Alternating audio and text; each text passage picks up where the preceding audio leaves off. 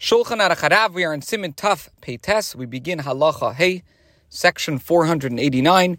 We begin to learn the fifth halacha. Min tzarech limnes shavuos. According to scriptural law, one must count the days and also the weeks. Shenemar, tispru chamishim. How do we know this? Because it's written, the pasuk says in Vayikra, Perek Chaf Gimel pasuk Tezayin twenty three sixteen. You shall count fifty days. Koloimar ad chamishim. In other words, until the fiftieth day. V'oimer shiva shavuos tisperlach. It's also written, and this pasuk is from Devarim, chapter sixteen, verse nine. You shall count seven weeks. So the question is, Kate Sadius name. How should one count both?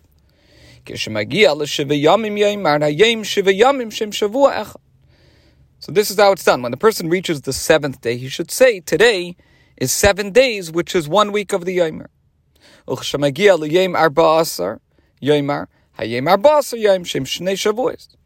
When he gets to the 14th day, he should say, Today is 14 days, which is two weeks of the Omer. And he should count in this manner at the end of each of the following weeks. If a person does not conduct himself in this manner, he does not fulfill his obligation to count the days of the Omer according to scriptural law. This concludes Allah Allah Vav 6. So, so far we discussed counting the amount of weeks at the end of each week, as we just mentioned. What about in the days in between the week ends? There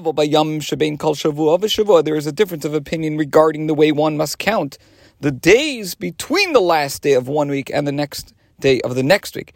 In other words, from the eighth day until the until and including the thirteenth day, from the fifteenth day until the twentieth day, and similarly, the other days between the last days of the other weeks. Yesh there are authorities who maintain that on those days it's not necessary to count the weeks, only the days. So, for example, according to this opinion, on the eighth day, one should say, today is eight days of the Omer. It's not necessary to add, which is one week and one day of the Omer. That's one opinion.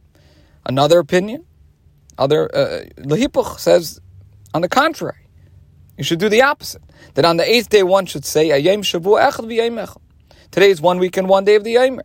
And on the fifteenth day, you should say, today is two weeks and one day of the Omer. And the third opinion, there are still other authorities who maintain that one should mention both the sum of the days and that of the week. So, for example, one should say on the eighth day, Today is eight days, which are one week and one day of the Omer.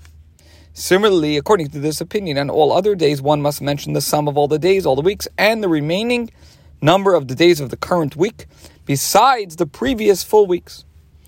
And the Alter Rebbe says, "V'chein nispashit haminag b'chol tfutzos Yisrael ve'in l'shanes."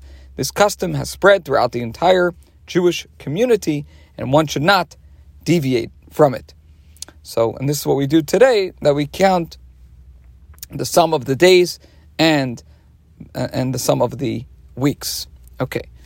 However, nonetheless, im ta umana ba'achas mi beis asfiris erishoines bayom shebemtza shvuos in tzarich lachser bazman hazeh shasfiru seifrim.